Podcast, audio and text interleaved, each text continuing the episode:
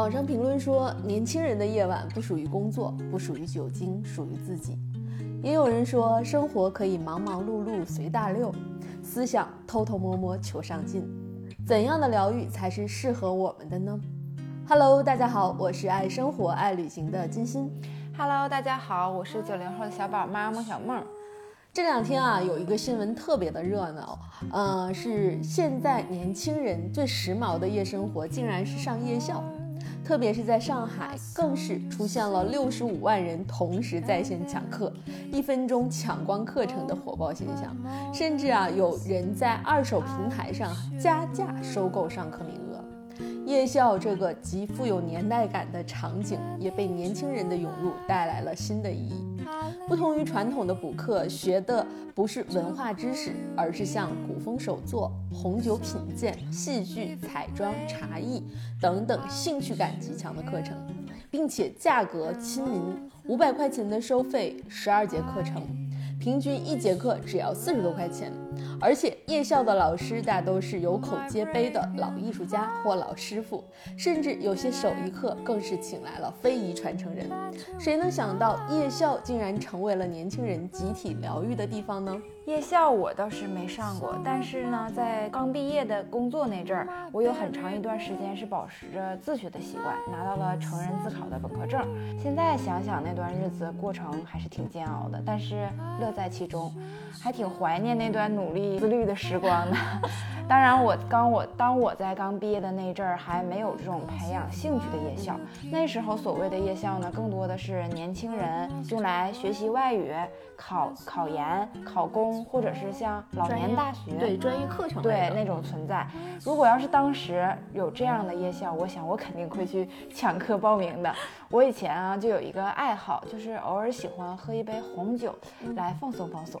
但是为了能找到这一款适合我的这个口味又物美价廉的这样一个红酒呢，那个时候我就在网上学习的这个红酒品鉴，其中就走了很多的弯路啊，喝了一瓶又一瓶，适合的酒倒是没找到，酒量倒是提升了不少。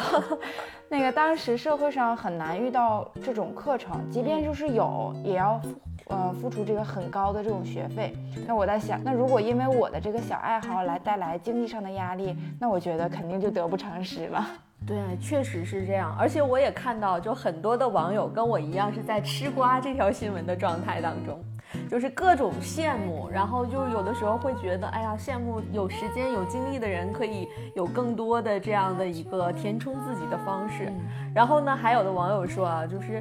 这个挺好的，每个人都能弥补年少时的遗憾，有所学，老有所乐。主要是我想到了“老有所乐”这句话，我觉得还比较在理。还有的网友认为啊，能保持着热情真的很好，趁时间允许的时光多做自己喜欢的事儿，也是一件幸福的事儿。还有呢，就是学一技之长，以免万一被毕业了，也好有个手艺能吃上饭吧。啊，这个网友想的还是比较多的啊，嗯，生怕自己丢了饭碗之后，嗯，还有这样一个特殊的技能。也有不少的网友觉得啊，也是另一种的沟通方式吧。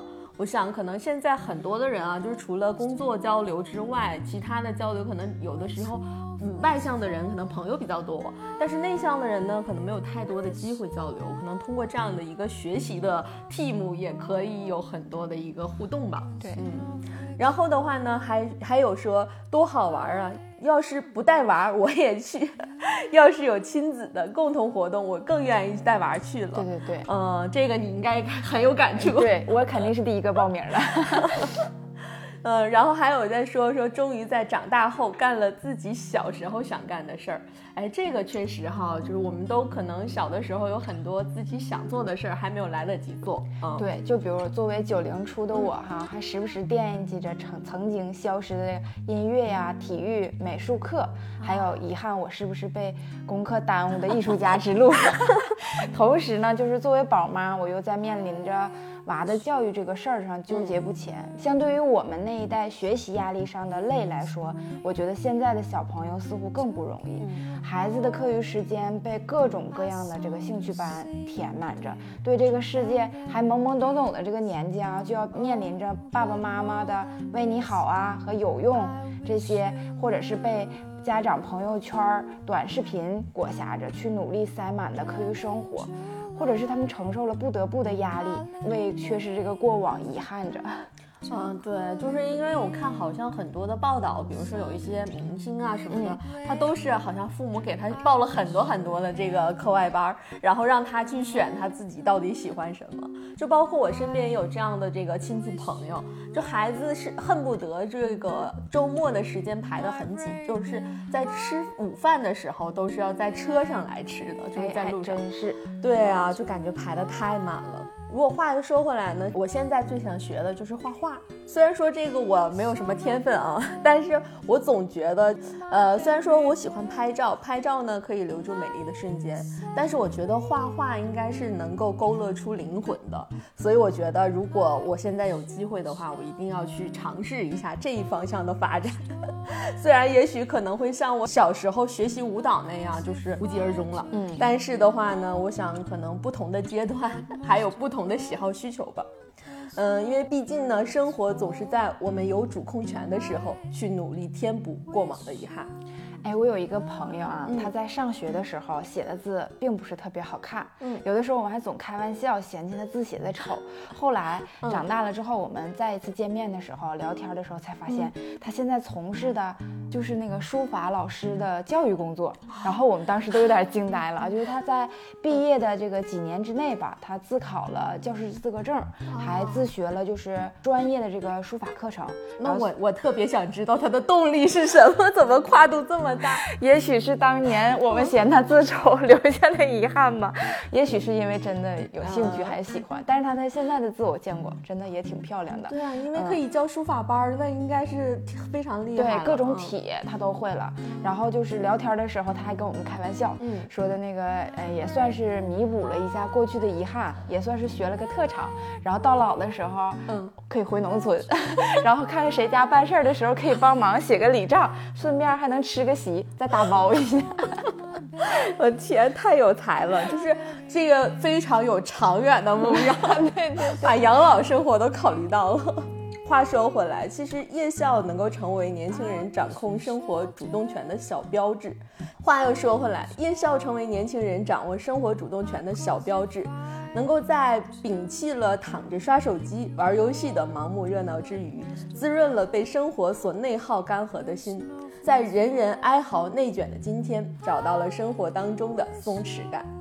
哎，说到这个休闲方式，我发现啊，就是随着越来越多这个九五后和零零后进入社会，就各种奇特的休闲方式也打破着我们的常识。嗯他们可不喜欢酒桌文化，也不像我们这样可能有一段盲目跟风啊。他们是在各种小众的文化里乐在其中。